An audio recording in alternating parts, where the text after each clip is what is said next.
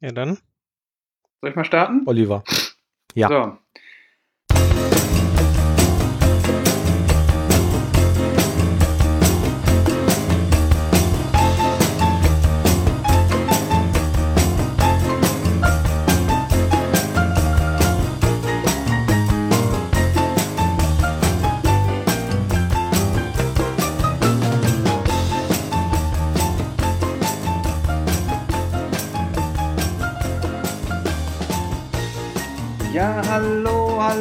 Hallöchen, ihr lieben, wunderbaren DevCouch-Zuhörer. Wir freuen uns in einer fantastischen Art und Weise tremendously, dass ihr uns äh, wieder eingeschaltet habt, dass ihr uns wieder zuhört bei den wunderbaren Dingen, die wir euch heute erzählen werden, die sich in der .NET-Welt zugetragen haben. Was, ich will gar nicht so lange rumreden, komm, jetzt geben wir Gas. Hier links neben mir muss man sich vorstellen, ist der Manuel Wenk. Ich weiß nicht, wie er aussieht, was er anhat. Ich weiß gar nicht, ob er überhaupt was anhat, aber er ist da. Manuel Wenk. Normalerweise zu meiner Hallo. Linken, jetzt halt irgendwo im virtuellen Raum. Auf der anderen Seite der Couch ist der Thomas der Krause, bei dem glaube ich, dass er angezogen ist. Ja, weil äh, bei ihm zu Hause ist es sehr kalt. Ja, man hat ihn den Strom abgestellt. Habe ich gehört. Hallo. Nein. Hallo Thomas und ich bin Oliver Vogel. Ja, und äh, bin super happy, super happy, dass wir wieder eine fantastische Folge euch anbieten dürfen. Ja, fangen wir mal direkt an. Ähm, Corona. Habt ihr auch schon gehört in den Nachrichten? Es, Nee, äh, ist das? das ist ein Virus. Ja, so ähnlich wie eine Grippe. Ähm, und deswegen ist morgen wieder Lockdown. Wir haben jetzt den 15. Dezember. Ja, und am 16. Dezember ist wieder Schicht im Schacht. Ich hoffe, ihr habt euch alle genug mit Klopapier eingedeckt. Apropos Ich habe Klopapier, extra, ich habe ähm, ich hab in der neuen Wohnung extra einen Dusch-WC ähm, angeschafft, sodass wir kein. Klopapier mehr brauchen. Schön. Ich habe gerade so einen kleinen Artikel oder Beitrag auf TikTok gesehen. Das war, glaube ich, hier bei Mitten im Leben. Kennt ihr noch Mitten im Leben? Das ist so eine, so eine Trash-Serie gewesen auf RTL. Und da hat so eine Frau erzählt, so, die war so, so, so ein bisschen pummelig. so Voll schlank. richtig genau, die war voll schlank. Nicht, Mhm. ne? Jedenfalls hat sie erzählt, dass sie immer Hunger hat und so. Und als sie aber nichts zu Hause hatte, hat sich schön Kakao gemacht, hat eine Rolle Toilettenpapier gegessen dabei. da musste ich so an unsere Zeit denken, ja, denn Toilettenpapier ist rar geworden, jetzt gerade in dieser Corona-Zeit. Und äh, sollte man nicht essen. Wie seht ihr das denn? Weiß ich genau, wenn man Toilettenpapier gegessen hat, braucht man dann später Toilettenpapier oder ist das dann. So eine Reinigung von innen, auch meinst so? du quasi? So eine Reinigung von Ja. innen. Ich weiß es nicht. Also, Also ich höre jetzt gespannt zu, wie ihr euch aus dem Zeug, in das ihr euch hier live reingequatscht habt, wieder rausquatscht. Ja, wir hören einfach auf Da zu bin ich mal reden. sehr gespannt drauf. Wir hören einfach Ja. auf zu reden. Ne? Aber ich war jetzt auch Also, eine offene Frage, ja wie es mit Corona Ja. um euch gestellt ist. Ach so. Ja. Ähm, ja, also eigentlich für mich jetzt nicht anders als schon in den restlichen Monaten. Sehr, sehr wenig soziale Kontakte, bis gar keine. Sitze halt zu Hause im, fast ausschließlich im Homeoffice und äh, ja, Bei mir eigentlich auch sieht das wie aus, ne? die ganzen letzten Jahre, also sehr wenig soziale Kontakte, ja. ganze Zeit ja. vom Computer. Kann man so sagen. Ich weiß gar nicht, mh, ob das, äh, ob man das zugeben kann oder ob das irgendwie sozial nicht in Ordnung ist, aber ich erzähle es vielleicht trotzdem. Ich hatte für nächsten Samstag einen Friseurtermin und der Friseur hat mich Sonntagabend angerufen auf dem Handy und hat gesagt, äh, hier Lockdown, willst du Montag früh vorbeikommen? Und dann konnte ich Montagmorgen um 8 Uhr noch zum Friseur gehen. Weiß nicht, ist das, ist das jetzt in Ordnung, wenn man das noch macht? Oder sagt man, nee, da hättest du ja auch drauf verzichten können, auf den Friseur? Ich wäre auch gerne mal zum Friseur, aber ich habe dann gedacht, äh, kriegst jetzt eh keinen Termin mehr und selbst wenn, Ja. dann ist es wahrscheinlich irgendwie am Limit überfüllt, dann sind so viele Leute, auch wenn sie vielleicht nicht gleichzeitig kommen, dann hintereinander. Ist ja mal Mhm. vielleicht auch nicht unbedingt eingehen, das Risiko. Also ich war am Samstag beim Akin. Der hat mir die Haare geschnitten. Ah, Ja, ist der Friseur? der ist Friseur. Zu denen gehe ich schon eine ganze Weile hin. Immer wieder mal. Also ich habe mir so einen Turnus von allen zwei Wochen irgendwie eingerichtet, ne, sodass ich äh, in der, bei, dem, bei der ersten Hälfte des Monats lasse ich mir die Seiten schneiden und äh, beim zweiten Termin in diesem Monat lasse ich mir die Haare komplett schneiden. Jetzt war komplett dran gewesen und ich war schon fast geneigt zu sagen, man macht einen Kahlschlag, weil ich weiß nicht, wann wir uns das nächste Mal wiedersehen werden. Ich habe es ja mhm. aber nicht gemacht. Und ich weiß nicht, wie ich das aussehen werde, das nächste Mal, wenn ich ihn wiedersehen werde. Gehst echt alle zwei Wochen zum Friseur? Bin ja schon krass. Ja, irgendwie habe ich mir das so angeeignet irgendwie. Ne? Das ist jetzt so unsere Routine, die Katharina und ich haben. Wir fahren dann halt irgendwie runter und so und gehen auch Familie besuchen und Macht euch einen schönen Tag beim Friseur, noch Nägel lackieren. Genau. Mhm. Pediküre, Maniküre. Schön Käffchen trinken. Käffchen trinken, genau. So ist das. Ja. Und dann bei TK Maxx mal gucken, ne, ob man ein bisschen was entdecken kann. ich gehe auf jeden Fall viel seltener zum Friseur. Wie oft gehst du denn zum Friseur, Manuel? Das weiß ich nicht genau. Ich habe da keinen festen Rhythmus, aber ich würde sagen, auf jeden Fall dauert es länger als vier Wochen. Ja, mir glaube ich sieben, acht Wochen dauert es bei mir auch. Dann, wenn es so anfängt, richtig zu nerven, wenn die Haare zu lang sind, über die Ohren gehen und so.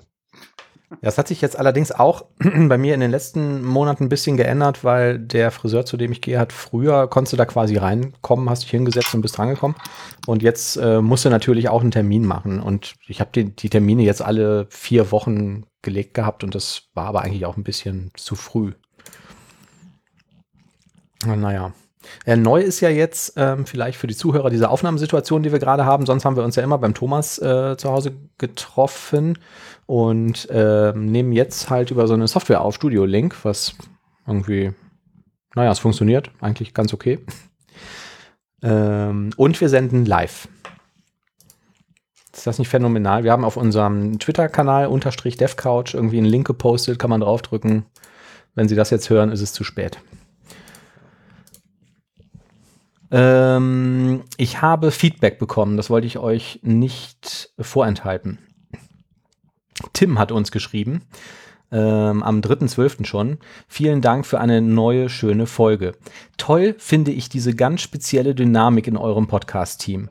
Einer macht einen Witz oder erzählt eine lange Geschichte aus seinem Leben und die anderen beiden reagieren einfach überhaupt nicht oder wechseln das Thema. So habe ich es gerne. Furchtbar, diese amerikanischen Entwickler-Podcasts, bei denen jeder Mini-Karlauer kollektiv begeistert oder sogar während des Gesprächs stets zustimmend und motivierend Yes, exactly so true genuschelt wird. Weiter so. Und ich hoffe, ihr lasst euch durch die Corona-Besuchssperre nicht von einer Dezemberfolge abhalten.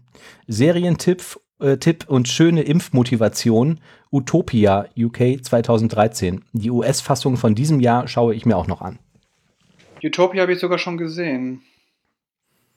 Die war ja, gut. aber ich weiß, ich weiß, was er meint äh, mit diesem euphorischen. Also ich ist ja auch nicht nur in den äh, Staaten so, sondern auch irgendwie in, in England, finde ich. Also wir haben so ein aktuellen Projekt auch so ein, ja, externe Partnern, die aus äh, England kommen und das ist auch so bei jeder Sache irgendwie, du kriegst immer so, ja, that's a great idea and wonderful. Mhm.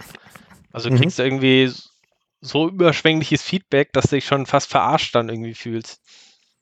Ja, aber ja. viele finden das gut, ne? Ähm, wir haben auch Amerikaner in der Nachbarschaft und ich finde das auch sehr, also das ist halt eine andere Kultur, ne? Ungewöhnlich. Und halt, ne? ich finde das sehr grenzwertig. Also auf mich wirkt das oft sehr übertrieben. Ne? Also die sehen irgendwie jemanden zum zweiten Mal und rasten, tun so, als würden sie vollkommen ausrasten. Oh, lovely sweetheart, so lovely to see you und so. Ne? Und ähm, ich habe mich mal irgendwo auf irgendeiner Party mit einem Amerikaner unterhalten und der sagte, ähm, das wäre so nach seiner Beobachtung oder nach diesem Kulturvergleich so eine Pull- und Push-Mentalität. Ne? Also du lernst jemanden in den USA wahnsinnig schnell kennen. Die sind ganz, ganz freundlich zu dir. Dann laden die dich ganz schnell zu irgendwas ein, irgendeine Familienfeier, Gartenparty oder so. Stellen dann fest, dass du eigentlich eine Arschgeige bist, die dich nicht leiden können und äh, sprechen nicht mehr mit dir. Und im, ähm, im, in unserer Kultur ist das ja eher so ein bisschen andersrum, ne? dass man sich erstmal so kennenlernt und dann sieht man sich vielleicht ab und zu mal und so. Ne? Und wenn man dann dich länger kennt, wirst du dann vielleicht mal irgendwie zur Geburtstagsparty eingeladen oder den so. Respekt ne? erstmal verdienen. Ja, man wird nicht so, ähm, also er sagte halt auch, man hat manchmal halt das Gefühl dann, dass man so ein bisschen aussortiert wird. Ne? Das passiert ja bei uns eher selten. Bei uns eher so umgekehrt, ne? Ja. Ja, ich fand das auch ganz schönes Feedback und ich weiß auch, was er meint. Also wir haben auch manchmal natürlich, also was heißt natürlich, irgendwie wahnsinnig lange Pausen. Ich versuche die im Schnitt auch meistens zu entfernen, wenn gerade einer irgendwie nicht weiß, was jetzt als nächstes kommt oder wie man das jetzt kommentieren soll oder so. Und ähm, ich beobachte das aber auch immer ganz neidisch, wenn du diese typischen, also alle möglichen Fernsehshows haben ja heute irgendwie so diese, diese ähm, wie heißen diese, diese Art dieser Sendungen, die äh, Harald Schmidt irgendwie äh, gemacht hat, zum Beispiel hier Letterman oder so. So eine Late-Night-Show, da hast du ja immer so einen Sidekick an der Seite. Ja, und die Aufgabe von dem ist ja eigentlich nur über alles zu lachen, was der Moderator macht. Und so ist es ja häufig auch irgendwie bei anderen Podcasts oder Radiosendungen oder so. Ne? Wenn der Oliver jetzt irgendwie einen Witz erzählt, ist egal wie schlecht er ist, wir beide müssen uns eigentlich darüber schlapp lachen. Ja, das bringen wir halt Wenn wir manchmal Profis einfach nicht über wären. uns. Nee. Also da haben wir wirklich Glück, dass meine Witze wirklich zu 99 Prozent einfach fantastisch sind. Ja, richtig, ja. Okay, jetzt exactly. geht mal noch weiter. ähm, exactly, brilliant, Oliver. You're so true. Ähm, das war das Feedback vom Tim. Vielen Dank, ja, Tim. Tim.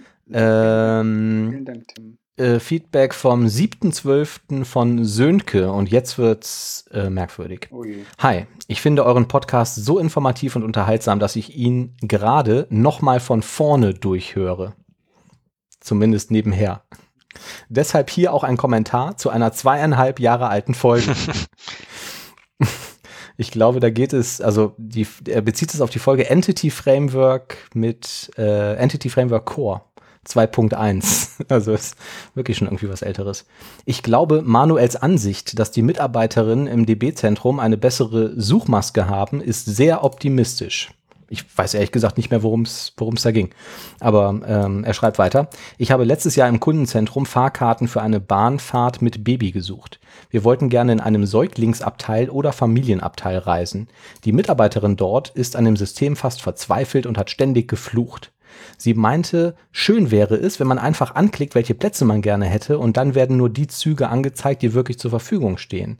Sie hat mir gezeigt, dass sie sich auch erst durchbuchen musste, um dann zu erfahren, ob die Gesamtbuchung möglich ist. Sie hat dann auch permutiert und fast nach einer Stunde hatte ich dann die Fahrkarten. Insofern fürchte ich, die haben auch nur graduell bessere Chancen bei der Buchung. Ansonsten vielen Dank für eure Arbeit und bleibt gesund. Schöne Grüße, Sönke. Ja, danke schön. Ja, vielen Dank, Sönke. Also ich kann zu dem Feedback nur sagen, ja, er hat recht, aber mit Entity Framework Core 5.0 ist das alles gelöst. ja, ich denke auch. Was mich halt so ein bisschen irritiert hat, dass, dass er den gesamten, die gesamte Podcast-Serie nochmal von vorne durchhört. Ja, ist vielleicht nachher auch so eine Historie durch das äh, .NET-Universum, ne? Da weiß man, wie sich das entwickelt hat. Das stimmt eigentlich, ne? So ist eigentlich schade, dass wir nicht schon, ja, dass wir nicht irgendwie bei einer der ersten Beta-Versionen angefangen haben. Naja. Du bist umgezogen, Thomas? Ähm, ja, so gefühlt noch nicht so wirklich, weil irgendwie hier alles noch ähm, voll mit unausgepackten Umzugskartons ist und ich immer noch diverse ja. Schränke zusammenbauen muss. Aber zumindest ist jetzt fast alles aus der alten Wohnung raus. Okay. Ich habe gestern noch äh, kubikmeterweise Sperrmüll irgendwie vor die Tür stellen müssen. Der kam gestern mhm. oder heute Morgen. War da noch was da, als die kamen? Äh, ja, tatsächlich. Also ich, ich habe mich ja gewundert. Wir hatten so einen Kleiderschrank, einen großen. Ne? Also war eigentlich noch gut erhalten, auch mit so Spiegeltüren. Wir hatten halt jetzt einfach einen größeren Kleiderschrank gekauft. Ich hätte gedacht, ja, für so einen Kleiderschrank, irgendwie, wenn du den bei eBay Kleinanzeigen reinstellst, ähm, so 50 Euro oder so kriegst du vielleicht noch dafür, ne? Zumal jetzt irgendwie für den neuen Kleiderschrank mussten wir fast 1000 Euro irgendwie ausgeben. Und hat sich für 50 Euro erstmal überhaupt keiner gemeldet. Dann habe ich das ziemlich schnell noch am gleichen Tag irgendwie auf 20 Euro runtergesetzt, bis ich ihn am Schluss zum Verschenken reingestellt habe und es wollte ihn keiner haben. Hat mich schon sehr gewundert. Ich musste am Schluss tatsächlich dann abbauen und äh, auf den Sperrmüll stellen. Habe ich irgendwie mehr erwartet. Ähm, ich habe auch so ein bisschen das Gefühl, dass so gebrauchte Möbel nichts wert sind. Ja, es kommt darauf an, wenn du dann guckst hier, also der neue Kleiderschrank ist jetzt hier so ein IKEA-Ding, ne? IKEA Pax ist ja quasi deren äh, ja. Hauptsystem da. Banksystem, hm, ja. Und wenn du da guckst auf Ebay, dann gehen die teilweise noch für hunderte Euro weg, ne? Also das ist fast schon irgendwie äh, manchmal am Neu Neupreis, also die sind extrem beliebt ja. irgendwie, aber wenn es irgendwas anderes ist als IKEA Pax, dann kriegst du ja scheinbar nichts mehr für. Da, ja gut, da könnte ich mir auch noch irgendwie vorstellen, da hast du vielleicht schon einen Packschrank und den nimmst du mit irgendwie, weil du umziehst woanders hin und dann brauchst du noch mal einen halben oder so, ne? Oder irgendwie noch ein Stück dran und guckst dann halt gezielt danach. Aber ich hatte, also ich hatte zum Beispiel, ähm, oder ich hole mal weiter aus, ich habe bei einer Firma gearbeitet, die haben die, die kompletten Büros neu ausgestattet mit ganz teuren, hochwertigen Möbeln und ich hatte da so einen mega geilen Eckschreibtisch und Rollcontainer und so. Und äh, vier Wochen später hieß es dann, ja, wir ziehen in eine andere Niederlassung und äh, da gibt es auch schon Möbel und deswegen werden die hier alle weggeschmissen. Und dann haben wir natürlich irgendwie, also die ganzen Angestellten gefragt, äh, ähm, hier, äh, wenn die weggeschmissen werden, dann können wir die doch mitnehmen, oder? Und dann hieß es halt, nee, das geht natürlich nicht, weil das wäre ja irgendwie ein geldwerter Vorteil, das muss irgendwie versteuert werden und so, und das ist nicht erlaubt. Und ähm, die Möbel werden halt heute Nacht noch hier vor die Tür gestellt und äh, die Schranke zum Hof bleibt offen und ihr dürft die nicht mitnehmen. und und genau so einen Schreibtisch, wie ich da in diesem Büro hatte, hatte ich dann halt jahrelang hier zu Hause. So und ähm, hab nach ja und hab nachgeguckt und das Ding hat echt irgendwie dreieinhalbtausend Euro gekostet oder so ne und ähm, ja äh, irgendwann habe ich ihn halt abgegeben, weil ich mir so einen Höhenverstellbaren gekauft habe und ähm, ist nichts wert. Also hast du auch keine 100 Euro für bekommen. Obwohl das ein, ein mega robustes, äh, ähm, riesengroßes Ding war, oder auch also ich bin da auch häufig drauf rumgelaufen, wenn ich irgendwie an die Lampen, an der Decke, an die Decke musste. War ich auch ein bisschen desillusioniert. Am Ende habe ich ihn verschenkt. Ach, und äh, was ich vielleicht auch noch berichten kann, um jetzt einfach das Thema zu wechseln, ähm, bezüglich Umzug. Ich habe ja äh, meine ganze Elektrik äh, neu machen lassen hier in der also Eigentumswohnung. Ja. Und in dem Zuge wollte ich halt auch alles äh, Smart Home mäßig haben. Und äh, weil jetzt der Elektriker noch nicht so wirklich Zeit hatte, haben wir jetzt quasi das Gegenteil von einem Smart Home. Das heißt, wir haben quasi noch gar keine Lichter. Ähm, eine Heizung geht tatsächlich auch noch nicht. Also hatte Oliver tatsächlich recht. Also da sind nur so ganz primitive Ventile dran. Also normalerweise hast du ja ein, zumindest so ein Thermostat, das hat ja schon so eine gewisse mechanische Intelligenz. Ne? Also wo du irgendwie ja. stellst die Stufe ein und dann ist ja da so ein Bimetallstreifen oder so drin Mhm. Oder irgendwas auf jeden Fall, ähm, sodass der halt auf die Außentemperatur ja ein bisschen, oder das heißt auf die normale Wohn- äh, Zimmertemperatur ja, reagiert. Raumtemperatur. Und ich habe mhm. jetzt quasi nur so ein ganz einfaches Bauventil dran, wo ich quasi direkt den Zufluss irgendwie regeln kann. Das ist halt immer eine Herausforderung. Quasi wechseln wir zwischen viel zu kalt und irgendwie viel zu warm. Lampen habe ich jetzt immerhin einige Lampen so also zunächst waren die halt auf Dauerstrom, da musste immer rein und raus drehen. Jetzt habe ich einige mit so Philips Hue einfach noch gekauft, habe die im Moment ausgestattet. Jetzt kann ich die zumindest per Alexa steuern, aber ich habe halt keine Lichtschalter oder sowas, die funktionieren würden. Und ja. Ähm, also daraus höre ich, dass man das heute nicht mehr so macht wie früher, dass man einen Schalter in die Wand schraubt und ein Kabel bis zur Lampe zieht und dann kann man da an- oder ausmachen, sondern das ist irgendwie komplizierter, ja? Ja, genau. Der Lichtschalter hat quasi ein Kabel zum ähm, Verteilerkasten und die Lampe hat auch ein Kabel zum Verteilerkasten. Und ah, okay. Also der ist das Schalter so, hat dann mh. quasi so ein, ist ein Datenkabel quasi, gibt darüber ein Signal, ich bin jetzt geschaltet worden und dann gibt es quasi ein mhm. Logikmodule im Verteilerkasten, das ist in dem Fall KNX ähm, die sagen dann, wenn der Schalter gedrückt ist, dann soll das Licht angehen. Kannst aber natürlich auch beliebig irgendwie umsteuern, anders routen oder wie auch immer. Ja, also quasi so ein Bussystem irgendwie, ne? Genau. Und, ja. ähm, und was, was muss da jetzt noch fertig gemacht oder was fehlt da jetzt noch bei euch? Die ganzen Logikmodule im Prinzip. Also genau Aha. diese Verbindung. Deshalb sind alle Schalter quasi tot und auch diverse andere Sachen, wie jetzt irgendwelche Bewegungsmelder, die in den Zimmern verbaut sind, mhm. und so weiter und so fort. Ich verstehe. Oder auch die Heizung ist halt ja. dasselbe, ne? Die wird mit einem ähm, Stellantrieb äh, dann zukünftig gesteuert. Aber mhm. dieser Stellantrieb, der hat halt auch noch keinen Strom, keinen Anschluss und es gibt auch noch keine Logik, die jetzt irgendwie sagen würde, bei der und der Temperatur, also es gibt Temperatursensoren, aber die sind halt auch noch nicht am Bus angeschlossen und können deshalb kein, keine Einstellungen mhm. da machen. Mhm. Verstehe. Ja, und wenn die Sachen dann da sind, dann ähm, kannst du wahrscheinlich noch ein paar Tage das irgendwie programmieren oder so, ne? Oder macht das auch der Elektriker für dich? Ja, das hm, wollte der Elektriker mit mir zusammen machen. Also ich weiß jetzt nicht, wie viel er dann wirklich macht und wie viel ich machen muss, weil er hat auch gesagt, das würde er mir nicht berechnen. Das denkt wahrscheinlich, er zeigte mir das irgendwie eine halbe Stunde und dann er sagt er irgendwie viel Spaß, aber ja. ja. Das musst du selber gucken, wo du bleibst. Ja. Okay. So viel zum Umzug. Schön. Klingt spannend. Und womit hatte ich jetzt so, genau recht gehabt? Auch. Ja. Womit hatte ich jetzt ja, du genau hattest recht? gesagt, ich würde jetzt hier im ähm, Frieren quasi und in der Kälte sitzen. Echt? Ach so, tatsächlich. Jetzt habe ich das aus dem Bauch heraus. Ich habe es gespürt, Thomas, ich habe es gespürt. Ja. Du Armer. Tja. Beim Oliver gibt es aber auch was Neues, Oliver. Es gibt eine freudige Botschaft zu verkünden von ja. Olivers Freundin ja. und Oliver. Ja, wir äh, haben äh, Es geht nämlich um Familienzuwachs. Ja. ja. Wir haben uns vergrößert, Katharina und ich. Und äh, wir haben jetzt einen Hund. ah. Eine kleine englische Bulldogge mit dem Namen Cooper. Ja, ich wollte ihn eigentlich Terror nennen, aber Dankeschön, ich wollte ihn Terror nennen, aber äh, das wurde mir dann nicht gestattet. Ja, jetzt heißt er Cooper. Ja, und der ist eigentlich also ganz Nachwuchs weiß man ja nie, was man bekommt, ne? Ja, in dem Fall, ja. in dem Fall wussten wir allerdings, was auf, was auf uns zukommt. Beziehungsweise eigentlich wird er immer dicker und größer. eigentlich nicht. Ich habe schon ein bisschen Angst vor ihm. Ich kenne mich ja mit Hunden nicht aus, aber es sieht auf Fotos sehr süß aus. Ja, der ist auch sehr süß.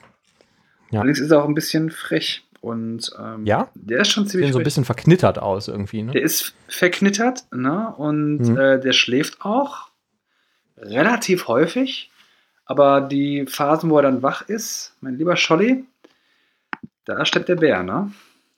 Ja. Ist das jetzt so eine Anschaffung gewesen, ähm, so vorausschauend, falls jetzt die komplette Ausgangssperre kommt, dass man dann immer noch mit dem Hund irgendwie vor die Tür darf?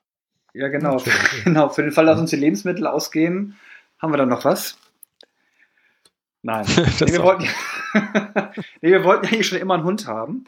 Und wir haben uns ja am Anfang des Jahres, äh, haben uns ja schon mal Hunde angeguckt.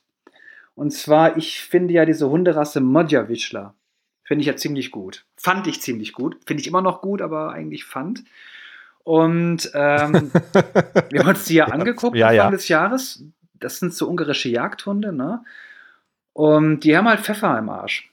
Ne? Also die brauchen unglaublich viel Auslauf und so. Ne? Und ich wollte es eigentlich nicht glauben, ja. Und dann haben wir uns einmal die Hunde angeguckt, irgendwo bei einem Züchter in Duisburg. Und äh, da habe ich mir gedacht, Lecco Belly, ne? Die waren also wirklich die musstest du, glaube ich, noch mit, mit Ritalin oder so füttern, damit die vielleicht ein bisschen runterkommen. Die waren richtig aufgedreht, ne? Und also die kleinen Welpen, die waren, glaube ich, zehn Wochen alt. Und da dachte ich zum Züchter, ich würde ja gerne mal die Mutter auch sehen, das Muttertier, weil das ist ja vielleicht auch irgendwie wichtig. Ja, sicher. habe gesagt, so ja, ich würde die gerne sehen. Und dann hat er das Tier runtergeholt und der war ja völlig außer Rand und Band. Ne? Die ist dann rumgerannt, die ist über den Tisch gesprungen, hat den Tisch übrigens zerstört dabei. Da habe ich mir gedacht, so, ja gut, das ist vielleicht doch nicht so super, den Hund zu haben. Kann man Lange Rede, kurzer so Sinn. Kann man denen nicht ganz viel zu essen geben, dass sie so ein bisschen träger werden oder so? Nee, nee, die werden dann nur größer. und zwar noch schneller. Jedenfalls, lange Rede, kurzer Sinn. Wir haben uns gedacht, die sind zu hibbelig. Und dann haben wir uns überlegt, wir wollen eigentlich gerne einen Hund haben. Ne? Und äh, unsere zweitliebste Rasse sind diese englischen Bulldoggen. Einfach aus dem Grund, weil ich finde die unglaublich witzig. Ne? Und ich muss auch dazu gestehen, ich finde auch hässliche Tiere eigentlich sehr amüsant und ich mag hässliche Tiere, obwohl sie eigentlich nicht hässlich sind. Sie sind auch ziemlich schön, finde ich. Aber die haben so eine gewisse eigene Komik an sich, ne? auch wenn sie größer werden halt und so. Und ich mochte diese Tiere. Und da war uns entschlossen, komm, jetzt, falls wir ein Angebot finden, so einen Hund irgendwie zu kaufen, dann nehmen wir das wahr. Und ich habe mir dann ein paar Fotos angeguckt von Tieren und habe mir gedacht, so ja gut, die sind ganz nett. Und dann haben wir Cooper gesehen auf einem Foto und haben uns gesagt, das ist der Hund. Den hätte ich gerne. Der hat es nämlich direkt eingeschlagen bei uns, in unseren Herzen. Und jetzt ist Cooper hier zu Hause bei uns, wohnt, schläft und hat auch schon ganz schön dolle Blähung, das kann ich sagen. Und wir freuen uns darüber. Ab geht's jetzt nicht um die, um die Blähung, ne? die gehören jetzt dazu, dummerweise. ja, mein lieber Scholli. Ja, Cooper ist jetzt quasi mein Ziehsohn. Schön. Dann kannst du ihm alles beibringen, was du weißt. ja, genau. C-Sharp. Wie geht man mit Frauen um? Richtig, genau. Das war ein Stromberg-Zitat. Ja. Ähm, ja. War das ein Stromberg-Zitat? Schöne Sache. Bitte? War das tatsächlich ein Stromberg-Zitat? Ja. Der wurde ja in irgendeiner Folge ähm, mal Vater. Oder die Jennifer war zumindest schwanger. Und dann hat er gesagt: Mensch, dann kann ich irgendwie alles, dem Kind alles beibringen, was ich weiß. Wie geht man mit Frauen um? Und hat er irgendwie fragend in die Kamera geguckt und gesagt: Ja, keine Ahnung. und mehr ist ihm dann irgendwie auch nicht eingefallen. Ich habe aber ein ähm, interessantes Thema. Ich habe hier eine neue ähm, Fritz WLAN-Box und manchmal, also früher, als es noch kein Corona gab, kamen manchmal Leute hier vorbei und sagten irgendwie, wie komme ich denn dann ins WLAN? Und dann mh, mm, nimmt man ja immer diese Fritz-Box und muss unten gucken, was da für ein Code drauf gedruckt ist und wie das, wie der WLAN-Key nochmal war und so. Und dafür kann man so einen Wifi-QR-Code erzeugen. Ähm, ist halt irgendein Standard, wo die WLAN-Adresse, also die SSID, ähm, einkodiert ist, der Verschlüsselungsalgorithmus, also was weiß ich, WPA2 zum Beispiel, und das Passwort. Und das kannst du als QR-Code ausdrücken, irgendwo ähm, an die Wand hängen und wenn das jemand scannt, zum Beispiel bei den ganzen iOS-Geräten, braucht man dafür nicht mal eine extra App, dann ist er quasi nach dem Scannen, ähm, kann er sich mit dem WLAN verbinden. Fand ich irgendwie eine schöne Sache. Und dafür gibt es eine Webseite, das findet ihr in den Show Notes, die heißt qifi.org. Da kann man sich solche schönen QR-Codes erzeugen. Und was ich mir jetzt für Weihnachten vorgenommen habe, ist, mir die Library skiasharp.qr-Code für .NET anzusehen. Ähm, den Link findet ihr auch in den Show Notes, weil damit kann man halt QR-Codes selber erzeugen mit .NET. Ich weiß noch nicht genau, was ich damit mache, aber stelle ich mir irgendwie spannend vor, damit irgendwas zu machen. Ja. Irgendwas wird mir schon einfallen. Aber nochmal ganz uh, kurz zurück zu dem WLAN. Weil was, ähm, glaube ich, viele Leute auch nicht wissen, zumindest sehe ich viele Leute irgendwie diesen Key eintippen, obwohl es auch eine viel einfache Möglichkeit gibt, ähm, nämlich diese WPS-Taste, ne, die ja auf den meisten Routern drauf ist. Also ja. es gibt bei den meisten Routern halt so ein, oft ist es beim WLAN-Button selber oder ähm, eine Extra-Taste. Und wenn man da drauf drückt und gleichzeitig dann im Gerät, das ist auch häufig in einem Untermenü irgendwo versteckt, äh, auf WPS geht, dann verbinden die sich quasi automatisch, ohne dass man irgendeinen Key eingeben muss. Das finde ich noch viel, viel praktischer. Gerade wenn man jetzt irgendwie ein Passwort hat, was jetzt nicht so einfach zu erraten ist, sondern irgendwas Kryptisches. Mhm. Ja, ja, auf jeden Fall. Ähm, genau. Das funktioniert übrigens auf allen Geräten, wo kein iOS und kein macOS drauf läuft. die supporten das halt blöderweise nicht, weil Apple irgendwie sagt, ah, das System ist unsicher, das machen wir nicht. Und noch eine Frage, du meinst, du hast eine neue Fritzbox? Ja, genau, ansonsten ähm, völlig richtig. Also auf der Fritzbox, so äh, die neuen Fritzboxen haben, glaube ich, alle nur noch zwei Tasten jetzt auch einen neuen und auf einer steht WLAN und bei denen musst du, glaube ich, die WLAN-Taste gedrückt halten. Dann fängt diese WLAN-LED an zu blinken und dann ist die Box in dem Modus, ähm, wo du das Passwort halt nicht äh, eingeben muss für das nächste Device, was ich connecten will. Seid ihr noch da? Und für einen begrenzten Zeitraum von, keine Ahnung, 30 Sekunden oder so. Was ich nicht wusste, war, dass so ein QR-Code ein ECC-Level äh, hat. Also die haben halt einen eine gewissen Puffer an, an Fehlertoleranz.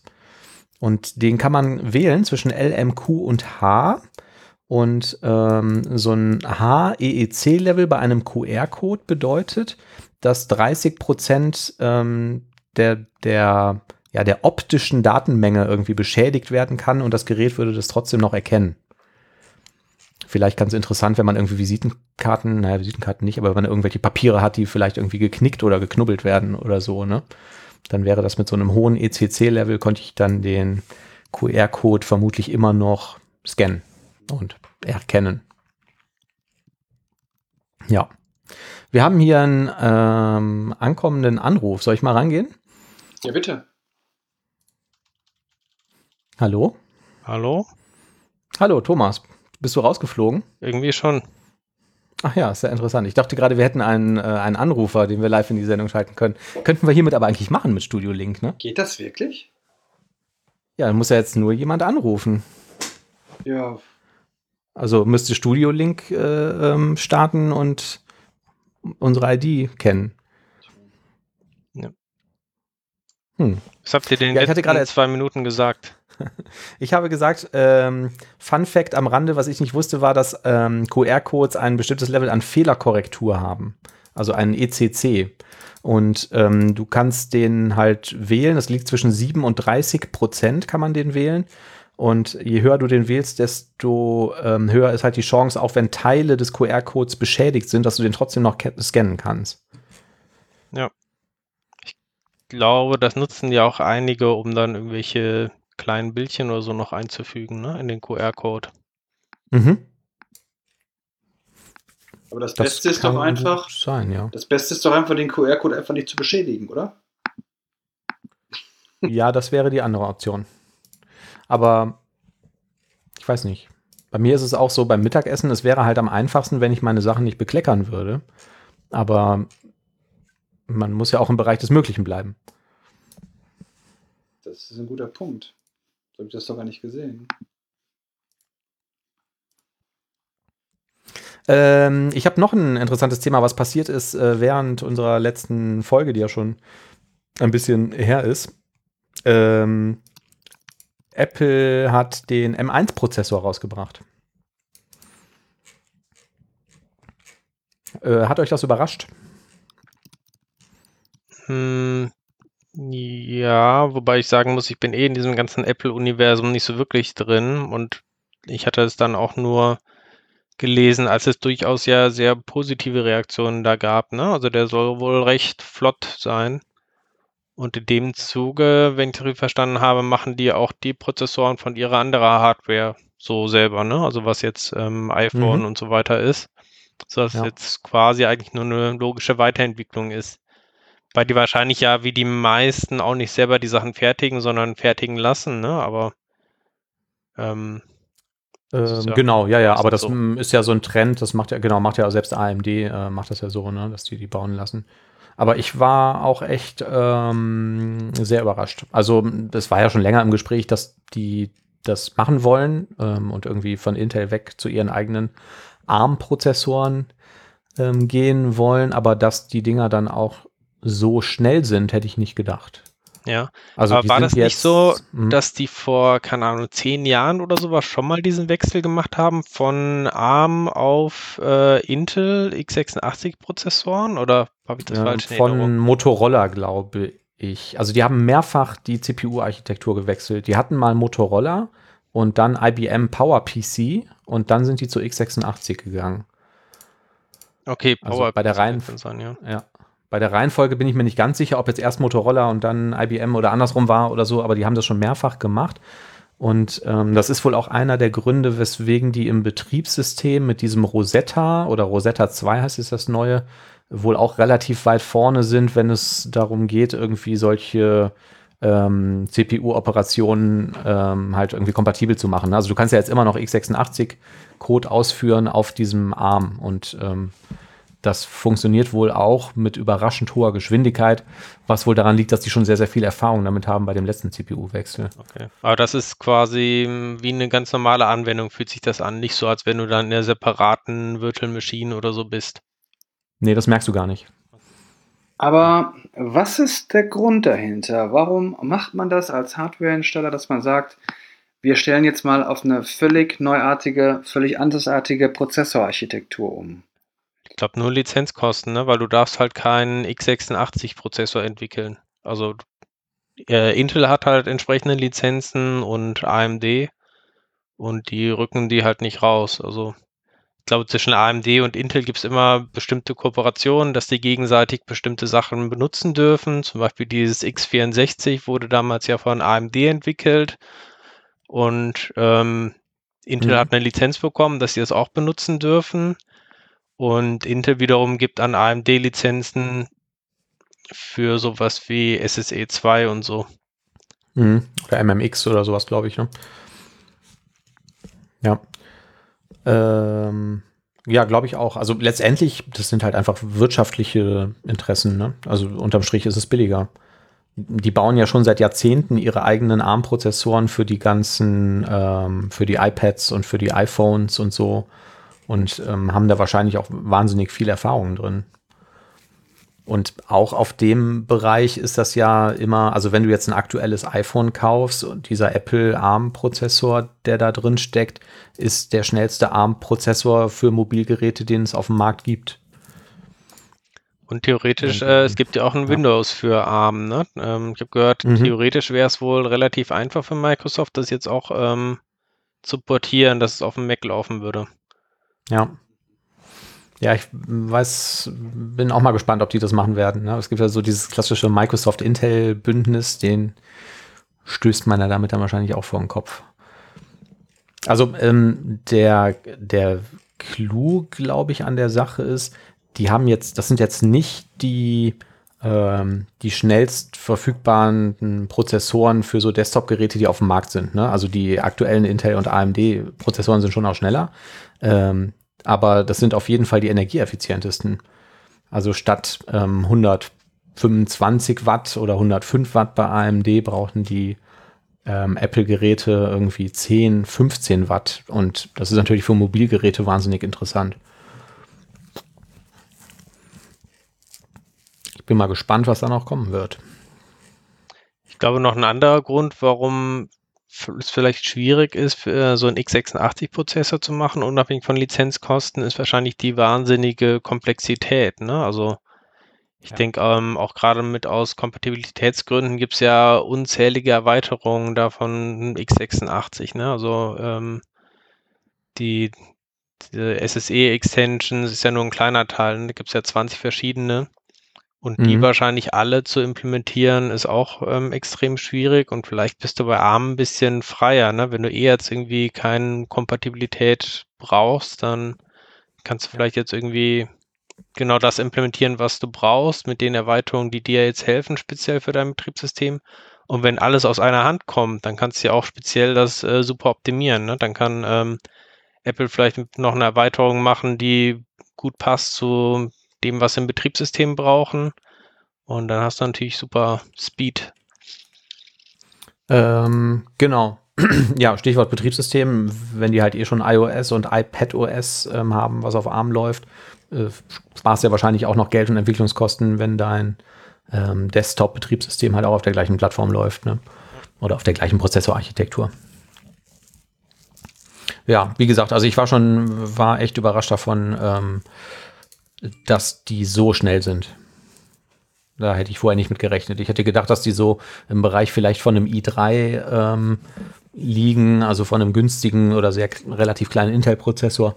Und dass die bei so Einsteigergeräten die irgendwie verbauen werden. Aber ähm, ja, und das für die, für die erste, für den ersten Wurf, da äh, bin ich mal gespannt, was da noch kommen wird. Ich würde mir jetzt aber auch nicht sofort so ein Ding kaufen. Nee, du wartest erst noch ein paar Wochen, ne? ich warte noch ein paar Wochen. Ja, ich warte noch bis zum Januar, bis genau, dann ist das steuerlich äh, interessanter. Habt ihr denn mitbekommen, dass es so ein Zero-Day-Exploit gab für ähm, iOS? Ähm, der auch noch nein. über, also er hat wohl Remote Code Execution erlaubt und war mhm. remote quasi nur ähm, über Funk ähm, auslösbar. Es gibt ein schönes Video, ähm, auf YouTube, da ähm, hast du irgendwie, weiß ich, 20, 30 äh, verschiedene iOS-Geräte sind da ausgebreitet und dann drückt mhm. er irgendwo beim auf seinem Laptop irgendwie eine Taste und lässt sie dann alle quasi neu starten, ohne dass da irgendwas ah. passiert. Du musst also nur in der Nähe quasi sein und kannst komplette Kontrolle da übernehmen. Aber was war jetzt da der, der Angriffskanal? War Bluetooth oder was, was heißt Funk? Ähm, kann es dir gar nicht mehr genau sagen. Ich hatte einen interessanten Artikel darüber von demjenigen, der diesen Lücke entdeckt hat. Ähm, Ja, also mittlerweile diese ganzen Funkmodule, die sind ja auch so kombiniert für Bluetooth und alle möglichen anderen Sachen. Ähm, ich weiß nicht mehr genau, ob es da direkt irgendwie in der Firmware drin war oder was, was anderes im Betriebssystem. Müsste ich nochmal raussuchen, weiß ich nicht mehr genau. Mhm. Ja, aber es ist wohl inzwischen halt gefixt, oder? Ja. Ja, Na, ja sowas finde ich auch mal äh, spannend. Ja, finde ich auch. Ja. Wir haben auch mal, ähm, auch schon ewig her, in irgendeiner Folge darüber berichtet, dass es eine Angriffsmöglichkeit von, ähm, äh, ich glaube, Logitech äh, Wireless USB-Empfängern für Tastaturen gab, die auch irgendwie relativ schlecht abgesichert waren und du konntest ähm, mit ganz billiger Hardware ähm, quasi dem System eine Tastatur vorgaukeln oder vielleicht auch allen Systemen im Raum und ähm, darüber dann halt eventuell irgendwelche, wenn der Rechner entsperrt war, irgendwelche Skripte ausführen oder so. Da gab es auch schöne Videos, was da irgendwie in Büros veranstaltet wurde. Ja, schön. Gut, dass du das sagst. Ich habe meine Geräte, glaube ich, noch nicht aktualisiert. Ich warte da immer relativ ähm, relativ lange mit, weil ich Angst habe, dass dann irgendwas nicht mehr funktioniert. Ja, und gerade bei Apple-Geräten ist es ja gang und gäbe, dass ja, du genau. quasi danach deine Geräte nicht mehr bedienen kannst, wochenlang. Aber dann mache ich es auch. Ja. ja. Ja, also ähm, was vor allen Dingen mich bei Apple immer überrascht im Gegensatz zu Windows, das ist da schon auch mehr oder weniger üblich, dass einfach bestimmte Software nicht mehr funktioniert, nachdem du dein Betriebssystem aktualisiert hast. Also ich denke so an VMware Fusion, das funktioniert regelmäßig nicht mehr nach einem Betriebssystem-Update. Da musst du dann immer ein paar Tage warten, bis es ein Update gibt. Ähm, so Backup-Software wie Acronis oder so. Ne? Also ich meine, das ist zwar jetzt schon alles ein bisschen systemnah, aber ähm, sowas kennt man von, kenne ich von Windows jetzt eigentlich nicht. Ja, das hört sich aber immer ganz anders an, wenn man mit äh, irgendwelchen Apple-Jüngern spricht, ne? Äh, ja, klar, kann sein. So ist dann jeder in seinem System gefangen, wahrscheinlich. Gibt es eigentlich auch so Windows-Fanboys? Ja, ja, mich. Auf jeden Fall. Ja, bist du Windows-Fanboy? Ja, das war ich übertrieben, das Wort. Aber tatsächlich, ähm, ich, ähm, ich habe mal irgendwann so ein äh, Buch gelesen, das ist ja schon etliche Jahre her, über den Unterbau von Windows quasi, wie der ganze Kernel da zusammenarbeitet und so. Und das finde ich äh, unheimlich mhm. interessant. Und ja. wie das Ganze aufgebaut ist. Und wenn man das so vergleicht, dieser Unterbau ist eigentlich relativ cool gemacht und hat durchaus auch, ähm, sag mal, Argumente auch gegen so wie jetzt ein Unix aufgebaut ist. Mhm. Also zum Beispiel, dass diese ganze, ähm, was man hat als Win32 API, dass es quasi nur eins von mehreren Subsystemen ist, die quasi auf dem Kernel so laufen können. Ne? Und ähm, im Prinzip können die auch mhm. ein komplettes äh, POSIX, äh, also Unix-Subsystem äh, auch parallel laufen lassen auf dem gleichen Kernel. Das ist also alles sehr modular aufgebaut und Finde ich, also hat schon seinen, seinen Charme irgendwie für. Ja. Bei Channel 9, diesem Microsoft Videoportal, gab es auch mal so eine Serie darüber, ähm, wo die die ganzen oder wo die einige der Kernel-Entwickler interviewt haben und ähm, die dann auch immer irgendwelche so Stories erzählt haben, wie, also teilweise war ganz interessant zu hören, was die, was die so machen oder was die in der Vergangenheit gemacht haben und so. Ne? Und ähm, die haben aber auch viel über die Architektur von Windows gesprochen und auch viel über den Unterschied zu ähm, Linux zum Beispiel. Mhm. Und das fand ich auch interessant. Also gerade auch wenn es um so Speicherverwaltung oder Memory Management geht oder auch wie Multitasking funktioniert. Ne? Also wie halte ich einen Prozess an, äh, merke mir den, den State, führe was anderes aus und lasse den vorherigen Prozess dann weiterlaufen und so. Ähm, da gibt es ja ganz ähm, gewaltige Unterschiede. Ich weiß nicht, ob das jetzt wirklich spürbare Performance-Unterschiede sind, aber es ist einfach grundlegend anders konstruiert. Ja, zum Beispiel in, in Linux ist ja die allgemeine Philosophie irgendwie, alles ist eine Datei quasi, ne? Währenddessen bei Windows, wenn man da weiter drunter guckt, dann ist alles ein Objekt quasi, ne? Mhm. Mhm. Und allein dadurch ergeben sich ja schon einige Unterschiede von, von den APIs. Ja. Also als Entwickler habe ich natürlich mit äh, Objekten irgendwie schon einen Charme dann. Ja. Ähm, apropos Objekte, was auch noch passiert ist, ist .NET 5 wurde released ähm, zwischen der zwischen unserem letzten Podcast und der heutigen Aufnahme. Habt ihr schon was mitgemacht? Leider nicht, nee.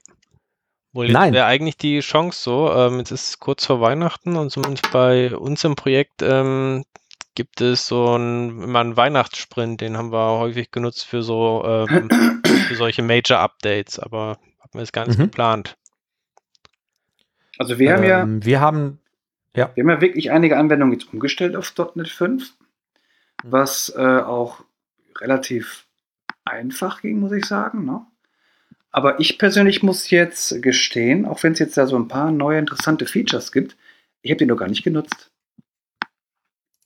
Irgendwie Soll aber auch so weiter wie vorher. schneller geworden sein, ne? Also weniger Speicherverbrauch, ähm, schnellere Operationen. Also keine Ahnung, ja, das ob stimmt, ihr das so direkt irgendwie messen könnt bei euch. Es gibt ja so einige neue interessante Sprachfeatures. Zum Beispiel, ähm, zum Beispiel die Records. Und äh, das ist ja eigentlich eine ganz tolle Sache. Ich habe es persönlich noch gar nicht genutzt. Ähm, ja, ich hatte die jetzt ein paar Mal verwendet. Also erstmal fand ich ganz interessant, wir haben äh, mehrere Web-APIs, die wir auch ganz kurz nach dem Release direkt umgestellt haben auf .NET 5. Und das ging total schmerzlos. Ne? Also die liefen vorher auf ähm, Core 3.1. Wir haben in der Projektdatei dieses Language Tag geändert, ähm, haben alle Pakete ähm, aktualisiert und ähm, hatten jetzt keine Probleme oder irgendwelche Breaking Changes oder so. Also hat alles kompiliert und lief sofort wieder. Das fand ich ganz nett. Ähm, es kann sein, ich überlege gerade, dass es irgendeine Kleinigkeit gab, aber das war dann nichts, was irgendwie, was irgendwie großartig aufgehalten hätte oder so. Ähm, fand ich schon mal ganz gut. Ähm, das war bei Version 2 zu 3, habe ich das irgendwie schlimmer in Erinnerung gehabt. Ähm, genau, dann halt alle Nuggets-Pakete aktualisiert und ähm, schwupps ähm, lief das halt auf, auf 5. Und genau, was Oliver sagte, das mit diesen Records und ähm, Init-Properties fand ich äh, ganz cool. Wir machen ja viel mit Mediator und ähm, diese diese Request-Klassen oder die Requests, die man da absendet, sind ja im Prinzip, sind es oder sollten es Immutable-Klassen sein. Ne? Also ich definiere irgendwie so eine Query oder ein Command und das verändert sich ja nicht mehr, nachdem ich das gesendet habe oder an den Mediator geleitet habe. Und ähm, da gibt es halt einen neuen, ähm, ja, wie sagt man, ist das ein Datentyp? Also anstelle von einer Class kann ich ein Record verwenden. Und das äh, bedeutet im Prinzip, dass, der, ähm, dass die Properties der Klasse nicht mehr verändert werden können, nachdem die einmal initialisiert wurden. Aber nicht ganz, ne? Also Record kannst du immer noch normal machen mit ähm, Get und Set. Du kannst aber, wenn du, glaube ich, gar nichts schreibst, sondern die Syntax benutzt, die du normalerweise für ein Feld verwenden würdest, mhm. dann macht er automatisch eine Property raus und die ist dann auch standardmäßig nur init oder das weiß ich gar nicht mehr. Ähm, ich bin, ähm, ich bin gerade irritiert, dass du, also ein Record ist ein Reference Type and there are a way to make an entire object immutable, not just individual properties as with init-only properties. Also das kannst du tatsächlich dann nicht mehr ändern bei dem Record, nachdem es einmal erzeugt wurde, die Properties.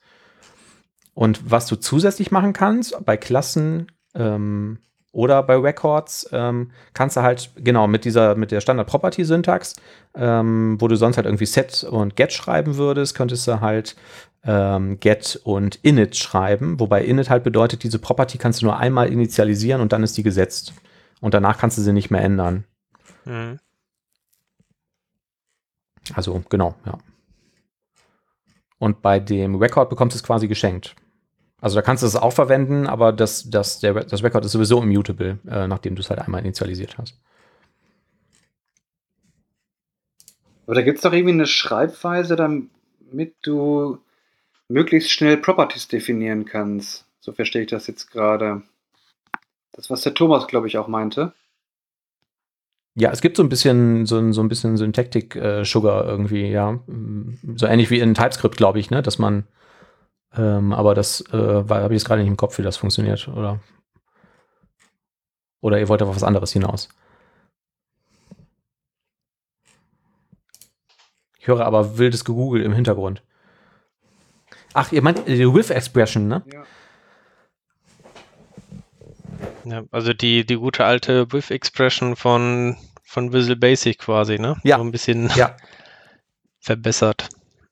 Genau. Ähm, das erzeugt dann aber wieder eine Kopie. Ne? Also ähm, du kannst einen Record nehmen und sagen, ähm, ich möchte jetzt, du schreibst dann, also du hast jetzt deinen Record, hier habe ich gerade ein Beispiel aus der MSDN-Doku, da haben die die Instanz jetzt P1 genannt, weil es ein Point ist und du willst jetzt einen neuen Point haben, dann würdest du sagen, P2 ist gleich P1 with und dann kannst du irgendwie Properties quasi überschreiben, also du gibst neue Koordinaten an für einen Punkt oder oder andere Properties, aber im Hintergrund macht er eine Kopie und du hast jetzt zwei immutable Instanzen, nämlich P1 und P2. Ja, das ist auch eine Besonderheit dann quasi, wenn du so eine Record-Klasse erstellst, dann erstellt halt im Hintergrund auch ähm, bestimmte Hilfsmethoden, ne, die so ein ja. automatisches Klonen der Klasse ermöglichen und, und alles, was mhm. du halt brauchst, um dieses äh, WIF zu ermöglichen. Du kannst ja. es auch mit der normalen Klasse machen. Ich glaube, das ist dann ähm, da musst du halt so eine WIF-Methode manuell äh, implementieren, die die Sachen entgegennimmt. Aber das äh, macht halt automatisch mit diesem Record mhm, Schlüsselwort. Genau. Ja. Ja, ja. Letztendlich, ähm, glaube ich, wenn man sich den, den EL-Code am Ende anguckt, ähm, macht er aus dem Record mit Sicherheit auch eine Class ähm, und baut da halt irgendeinen genau, ja. Syntactic Sugar Code drum, ne? wie, wie das immer so gemacht wird. Also sind beides ganz normale Reference Types, nicht wie so ein Struct oder so. Und ich habe heute ja, gelernt, du ja. kannst C-Sharp einen neuen Record sogar auch äh, theoretisch mit .NET Core 3.1 verwenden. Also du kannst, äh, wenn du in der Projektdatei einfach C-Sharp 9 einstellst, mhm. mit dem 3.1, dann geht das theoretisch. Du musst dann nur noch irgendwie bestimmte Attribute, die er intern braucht, dann auch noch im Projekt deklarieren. Aber dann hast du theoretisch auch deine Records mit dem .NET 3.1 bei solchen Themen kriege ich regelmäßigen Knoten im Kopf. Also da steige ich äh, irgendwie äh, so gut wie gar nicht mehr durch. Also auch diese ganzen .NET Standard-Varianten und was ist dann mit Framework und Standard und Core noch kompatibel und ähm, ja, das ist irgendwie, naja, da haben sie mich irgendwann abgehangen. Ja, ich glaube, es geht halt alles immer auch mit den grundsätzlichen neuen Versionen. Es sei denn, du kommst halt immer dann ans Limit, wenn diese neuen Sprachfeatures halt auf bestimmte Framework-Methoden oder sonstige Sachen angewiesen sind. Ne? Hm, da gilt eigentlich ja. generell die Regel, dass ähm, der Compiler jetzt nicht irgendwie prüft, ob, ähm, ob es dieses Attribut jetzt irgendwie wirklich aus der richtigen Assembly oder sowas kommt, sondern der schreibt es quasi einfach nur um auf einen bestimmten Namespace und Namen. Das heißt, wenn du die Sachen einfach selber deklarierst im gleichen Namespace, dann funktionieren die halt genauso.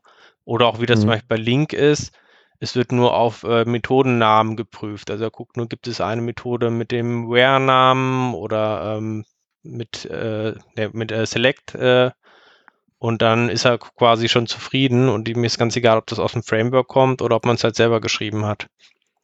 So die generelle Regel. Ja. Ähm, was ich nicht, also äh, vielleicht, vielleicht weiß das einer von euch, ähm, konnte man mit .NET, mit dem .NET Core 3.1 SDK .NET Core 2.x Anwendungen kompilieren? Also bauen? Hm, wie meinst du das genau? Also du hast nur das SDK von einem 3.1 installiert den Compiler und alles und versuchst ein und gehe jetzt, mach jetzt eine Konsolenanwendung und schreibe da als Language Identifier rein .NET äh, 2.1. du hast ja zwei Sachen. Language Identifier wäre irgendwie C Sharp 8 oder sowas, ne? Du meinst äh, die äh, als, als ähm, ja. Genau, ja, ja, als äh, genau, wie, wie ist das nicht, ähm, wie heißt denn das Tag? Genau, ja, aber wir wissen, was ich meine. Target SDK steht, oder so, ne? Ist das, glaube ich. Ja, ich weiß es nicht genau, was da steht. Ja, kann, ich glaube, Target SDK ist es nicht, aber äh, ich kann gerade auch nicht nachgucken. Also, ja, genau aber, weiß ich genau. nicht. Ich hätte spontan gesagt, wahrscheinlich nein.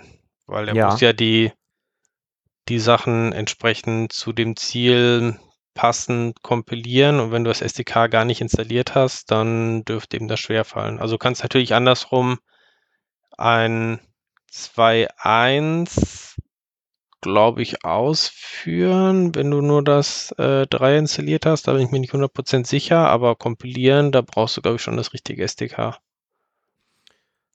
Ähm, Target Framework ist das ähm, Tag. Genau. Aber du hast recht, es ist auch relativ kompliziert. Ähm, Gerade was kannst du auf welchem SDK ausführen, das finde ich eigentlich noch komplexer, weil das hat sich auch immer wieder geändert. Ne? Also ja, ob die genau, Sachen jetzt so, ähm, auch Sachen mhm. Side by Side installiert werden oder ob ein Framework ähm, das andere überschreibt, das haben sie ja tausendmal geändert. Das Spannende ähm, bei uns war jetzt nämlich folgendes. Wir haben einen Bildserver und der läuft noch nicht ähm, also ist eine ältere Version vom TFS drauf, der noch nicht irgendwie in so, ähm, heute gibt es ja so ein Dateiformat, wo du quasi erstmal deine Build-Environment definierst und so, ne? Und der baut dann deinen Build-Agent auf und so. Und wir haben aber, also wir haben einen Build-Agent, der von Hand installiert wurde. Und wir haben gesagt, der soll jetzt unsere .NET ähm, Core 5 Software halt auch bauen können.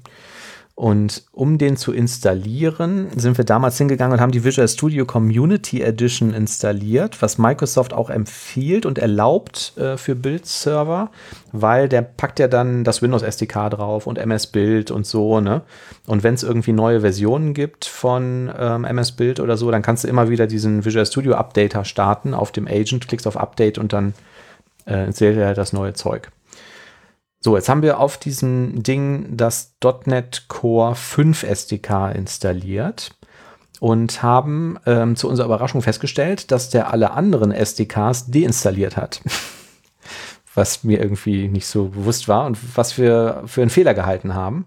Und dann stellte sich aber raus, die sagen halt, nee, wir machen das, weil du kannst mit einem .NET, .NET 5 ähm, SDK auch problemlos eine .NET Core App 3.1 erstellen. Das ist quasi abwärtskompatibel, wenn es darum geht, die Anwendung zu, zu kompilieren. Und deswegen haben die die vorherigen SDKs äh, deinstalliert. Was wir aber erst gemerkt haben, nachdem wir die alten SDKs wieder neu installiert haben, wir das für einen Fehler gehalten haben. Und ähm, genau, ja, da kommen wir dann, wie gesagt, an die Stelle, wo ich dann regelmäßig irgendwie einen Knoten im Kopf habe, was jetzt womit noch irgendwie kompatibel ist und so.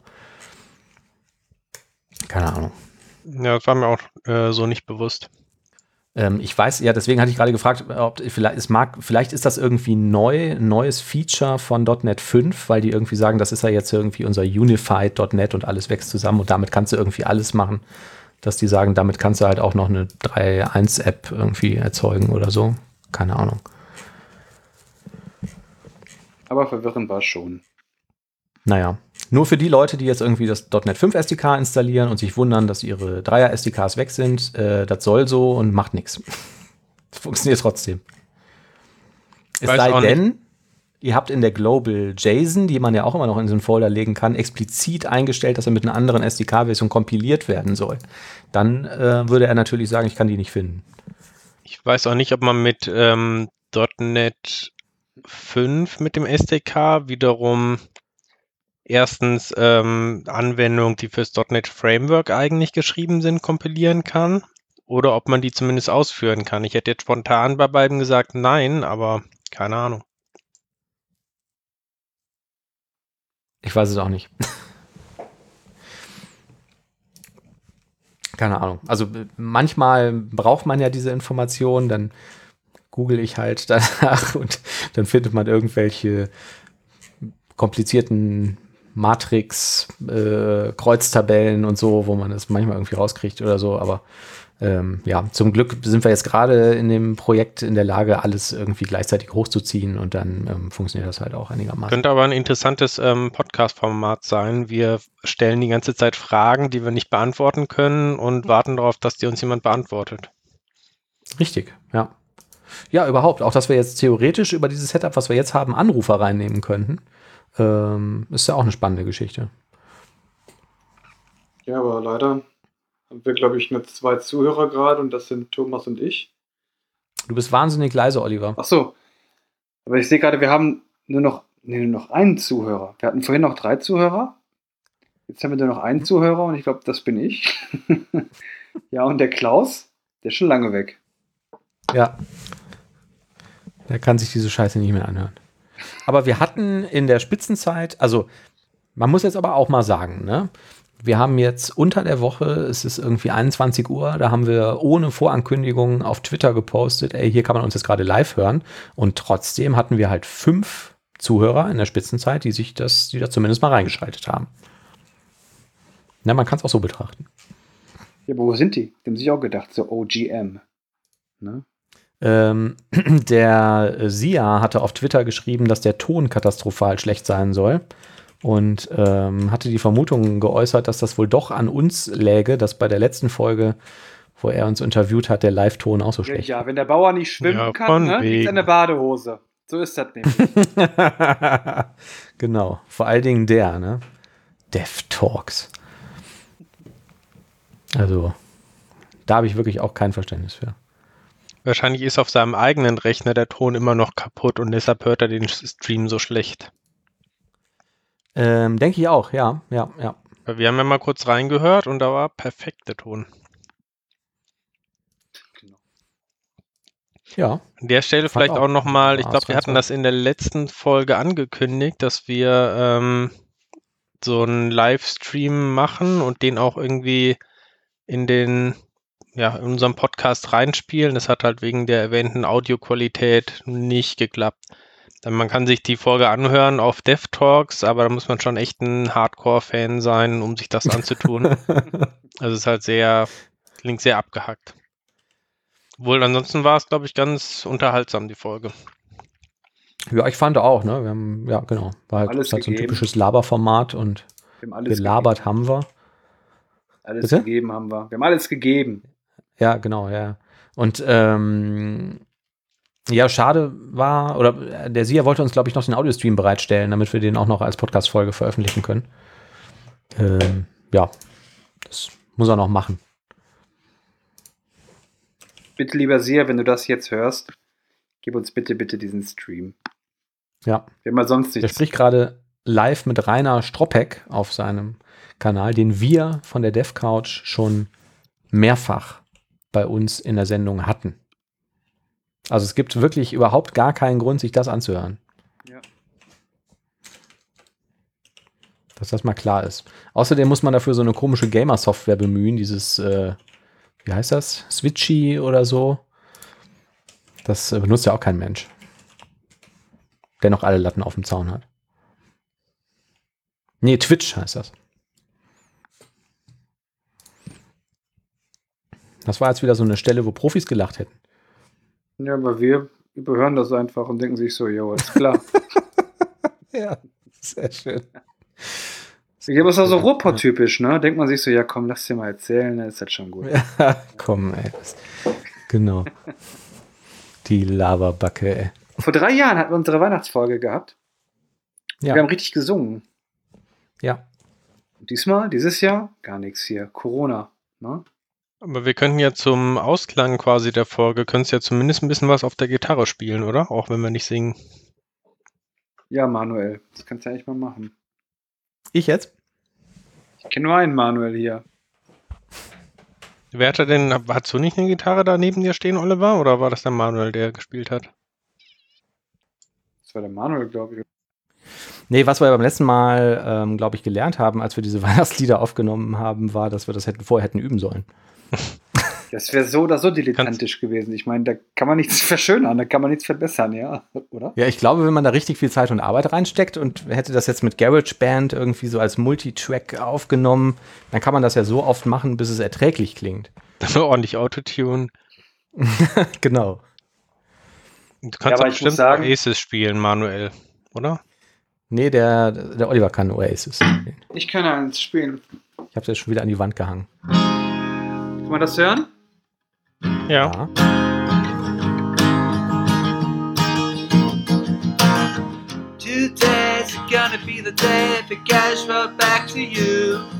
Oh, ich weiß nicht, ob wir hier GEMA-Gebühr zahlen müssen. Wie bitte? Ich weiß nicht, ob wir hier GEMA-Gebühr zahlen müssen, wenn du sowas piepsen? machst. das wäre eigentlich ganz witzig, ne? Dann wüssten nur die Live-Hörer, was hier eigentlich passiert ist. Muss man für sowas GEMA-Gebühren zahlen? Ist man ernst? Nee, ne? Oder? Mhm. Also dann schneide mich bitte raus. Also diese Wonderwall-Geschichte. Ja, aber das ist ja jetzt.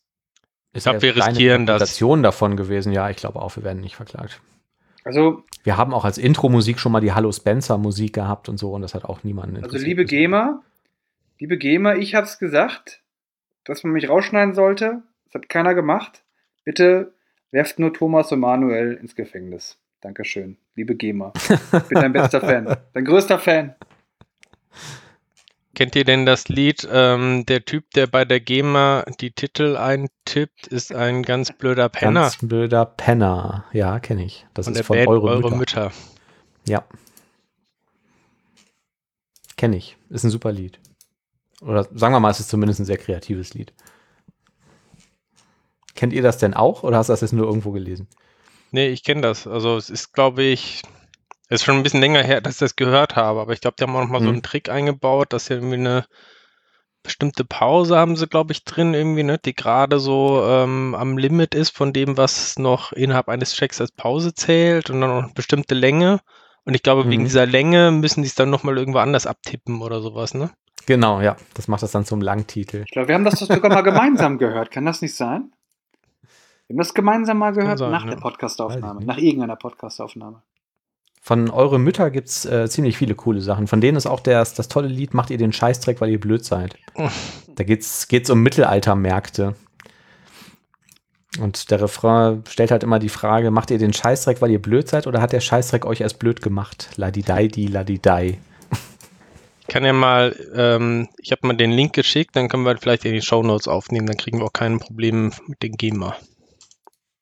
Ach ja, genau, das können wir doch bestimmt machen. Den Link kopiere ich in die Show Notes. Ein sehr schönes Lied. Ansonsten habt ihr noch ähm, habt ihr Tipps für Weihnachten, was so äh, Medienkonsum angeht? Ähm, Filme, die man sehen muss, Serien, Computerspiele, Musik, Bücher lesen? Ähm, was aktuell ziemlich viel gehypt wurde, ist ähm, diese Netflix-Serie mit der ähm, Schachspielerin. Ach, die ist wirklich gut. Jetzt, die habe ich angeguckt. Ähm, das Damen-Gambit heißt es auf Deutsch, genau. ne? The Queen's Gambit.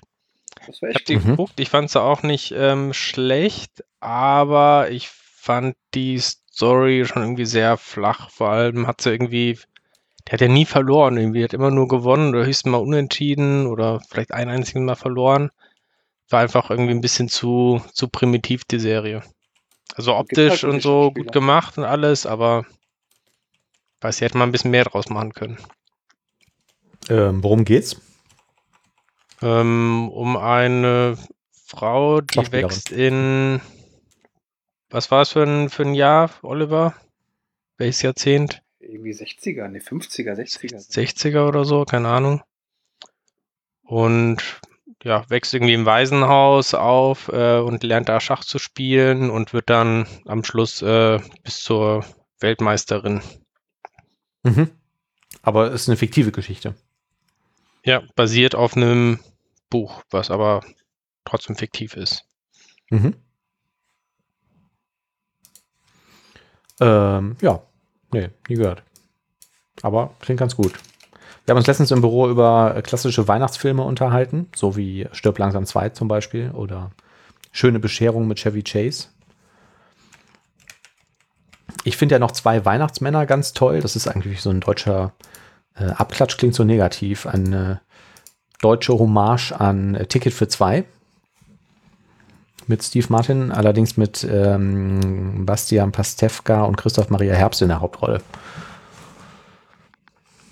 Das finde ich auch noch ganz nice. Also komischerweise, heute sagen. komischerweise mhm. ein Film, den ich wirklich abgöttisch liebe und der eigentlich da reinpasst, aber wo es sich gar nicht um Weihnachten dreht, ist ja und täglich grüßt das Murmeltier. Ja. Wahrscheinlich wegen dem Schneesturm. Aber, hm? ja, richtig. Und ich finde, es hat auch so ein bisschen so eine weihnachtliche Atmosphäre, weil immer, wenn die draußen rumlaufen, haben die alle so dicke Mäntel an und so. Und man hat immer den Eindruck, als wäre es kalt. Also den liebe ich wirklich, den Film. Den könnte ich mir mal wieder angucken. Hm? Ja, klingt auch gut. Ich kann mal gerade gucken, kennt ihr diese Seite wer.streamt es? Nee, wer? Das ist witzig, weil genau das gleiche wollte ich auch gerade sagen.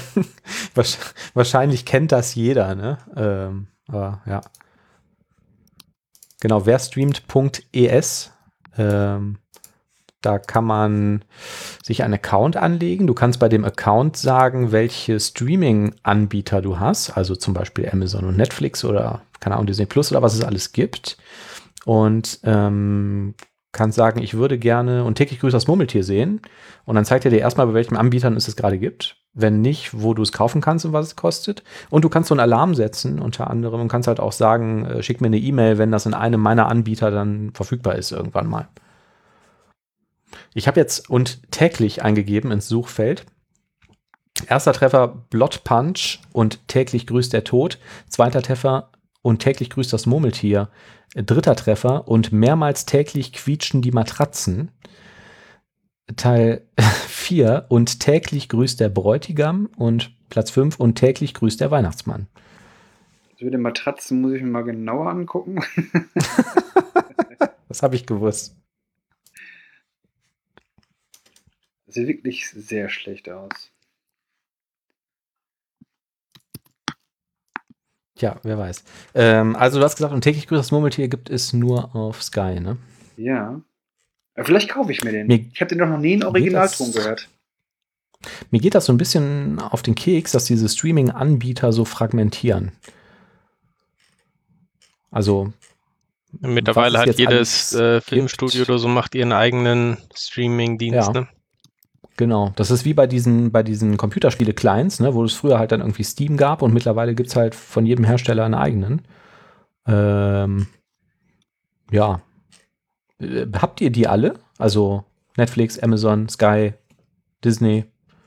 Nee. Also ich habe. Oliver bestimmt, oder? Also ich habe Prime. Hm. Äh, das hat ja eigentlich im Grunde genommen jeder fast, ne? Und ja. äh, Netflix auch. Und ich hatte damals, hatte ich zu einem besonders günstigen Preis ein Angebot bekommen für Sky Ticket. Mhm. Ähm, das ist jetzt irgendwie nicht mehr günstig, aber trotzdem lasse ich es irgendwie laufen. Ne? Weil da manchmal ganz interessante Serien sind. Aber eigentlich soll ich das abschaffen, das schaue ich mir zu wenig an. Ja. Das ist einer meiner ja, Vorsätze schon, fürs nächste Jahr. Ich benutze schon selbst Netflix kaum. Und wenn ich da was gucke, dann eigentlich immer das Gleiche. Also ich gucke mir auch gerne Sachen 20 Mal an. Jetzt nicht direkt nacheinander, aber manchmal gibt es ja so, so Serien, die man, die so nebenbei dudeln können, wo man jetzt keine besondere Aufmerksamkeit hat, so als Radioersatz oder so, ne? Was man halt irgendwie zum Putzen hören kann, zum Beispiel. Eigentlich bräuchte ich das nicht. Seid ihr noch da? Hier ist gerade alles zusammengebrochen. Hallo? Ich habe es gehört. Es war schon sehr besorgniserregend. Ja, als ich gesagt habe, Netflix brauche ich nicht, da kam hier irgendwie einer rein und hat hier die ganzen Sachen vom Schreibtisch geschmissen. Ich weiß nicht, wer das war. Merkwürdig. Einer von der GEMA. Wirklich. Kauft ihr noch so Medien? Blu-rays, DVDs? Ich gar nicht. Hm. Nicht unnötig. Es landet bei mir alles im Müll. Im Müll? Nein. Aber weiß ich nicht, das wird sich so stapeln einfach, ne? Also ich. Ist ja auch total umständlich, ne? Du musst irgendwie dann diese Hülle aufmachen, musst dann irgendwie ein Gerät finden, was das abspielen kann, das Gerät an den Fernseher anschließen, irgendwie auf Play also, drücken. Ich kenne Leute, die kaufen sich die Blu-ray und kopieren die auf ihren NAS-Server und verkaufen die wieder. Kannst du ja doch direkt dann irgendwie ausleihen, oder? Also. Ja, und wahrscheinlich ist es sogar, ist es glaube ich auch nicht legal, irgendwie eine Blu-ray zu kopieren oder irgendwie zu rippen oder so, ne? Weil du ja einen Kopierschutz umgehen musst. Ähm, wahrscheinlich kannst du dir auch illegal aus dem Internet laden. das ist das gleiche Ergebnis. Also ich kenne das, das war ähm, früher ist man einfach in die Videothek gegangen, hat sich irgendwie fünf DVDs oder so ausgeliehen, hat die am nächsten Tag dann direkt wieder zurückgebracht quasi. Die gute alte Ahnung, ob sowas noch gibt heute. ja, Früher sind wir äh, langsam am Ende. Ich muss ja. noch ein paar Umzugskartons auspacken. Ja, den Einsatz wollte ich noch zu Ende sprechen. Früher gab es ja auch Videotheken, wo du ähm, Computerspiele ausleihen konntest. Und es gab ja auch Leute, die sind dann am Freitag äh, Nachmittag dahin gegangen, haben sich drei Computerspiele ausgeliehen, äh, haben die durchgespielt und zwei Stunden später in der Videothek wieder zurückgegeben. Das stimmt, ja. so Kenne ich auch merkwürdig. den einen oder anderen. Ja. Sehr merkwürdig. Äh, ja, wir sind durch. Wahrscheinlich war das doch die letzte Folge für dieses Jahr, oder? Corona-technisch wird es ähm, eng, oder? Ich denke auch, ich denke auch. Also besonders ja. besorgniserregend ist ja die Tatsache, dass der Thomas recht hatte. Ne? Als wir die letzte Folge gemeinsam verbracht haben, da hat er gesagt, so ich glaube, das wird dieses Jahr die letzte Folge gewesen sein, wo wir wirklich physisch gemeinsam anwesend sind. Und ja. so war es dann tatsächlich. Thomas, du machst, ja. uns, machst uns Angst. Ich habe die Pandemie vorausgesagt. Ja. Äh, meine Freundin ähm, hatte eine ähnlich hellseherische Kraft. Wir brauchen für eine ähm, Renovierung ähm, Sachen aus dem Baumarkt. Und die hat die letzte Woche damit verbracht, die Baumärkte zu plündern, weil sie gesagt hat, die werden nächste Woche zumachen. Also eine Woche gesagt, bevor dieser Lockdown beschlossen wurde. Ich dachte ähm, eigentlich, ich brauchte auch noch ganz dringend einen bestimmten Bohrer heute und wollte auch schon mhm. zum Bauhaus fahren. Aber sagte meine Freundin, äh, bestell das einfach ähm, im Internet. Ja. Tatsächlich war das vielleicht dann die, die intelligentere Option. Ist auch dann äh, morgen dreister, da. Dreisterweise ähm, kannst du, glaube ich, als Gewerbetreibender noch in viele Baumärkte rein, habe ich heute im Radio gehört. Aha. Und äh, in NRW ist auch äh, Click und Collect wohl weiterhin möglich. Ne? Also du kannst auch, ähm, ich weiß mhm. nicht, die meisten Bauhäuser bieten das wahrscheinlich nicht an, aber wenn die es anbieten würden, dann könntest du zumindest die Sachen abholen. Bei Ikea und so geht das ja. Ja. Ja, dann sind wir am Ende angelangt dieser schönen Sendung für dieses Jahr. Ja, das Jahr ist vorbei. Freuen wir uns aufs nächste Jahr mit .NET 6, .NET 7, was auch immer uns erwartet. Ja, was immer uns erwartet, es kann nur besser werden. Genau. Also, wir werden alle geimpft und gechippt. Im .NET-Umfeld, sondern in dem Rest. Hochgeladen in die Cloud. Wie der oh ja, oh ja. Hat. Aber ich will zu Azure. Ich freue mich auf meinen Mikrochip. Mhm. Ich mich auch, das ist eine coole Sache. Ja. Endlich Alexa immer direkt in der Blutlaufbahn mit dabei. So. Da macht ja, es auch nichts, wenn man mal das Telefon ne? vergisst. Mhm. Ja. Schlecht wäre es nicht. Aber auch nicht gut. ja, jeder kann auch einen Schluss Vor allen Dingen, jetzt äh, heißt es irgendwie, Bill Gates ähm, wäre an dem ganzen Mikrochip und sowas schuld. Ich wette, ja. in ein paar Jahren, wenn dann Apple mit der gleichen Idee kommt, dann werden alle sagen, nee, das hat Apple erfunden. Die können das besser verkaufen einfach. Die können das besser verkaufen. Ja, it's magic. Our Microchip is magic. Ja, dann. Ja. Macht es gut. Frohe Weihnachten. Guten Rutsch. Ja, guten Rutsch. Kommt gut Und rein. Wir hören uns nächstes Frieden Jahr. auf der Erde. Oh. Tschüss. Ciao. Tschüss.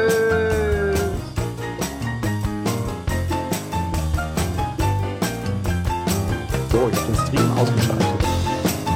Aber wir müssen noch mal klatschen. Ich brauche eure Audio-Tracks. Wir müssen gleichzeitig irgendwie klatschen, oder? Ja, das rein. Am besten so ein Applaus irgendwie, ne? damit man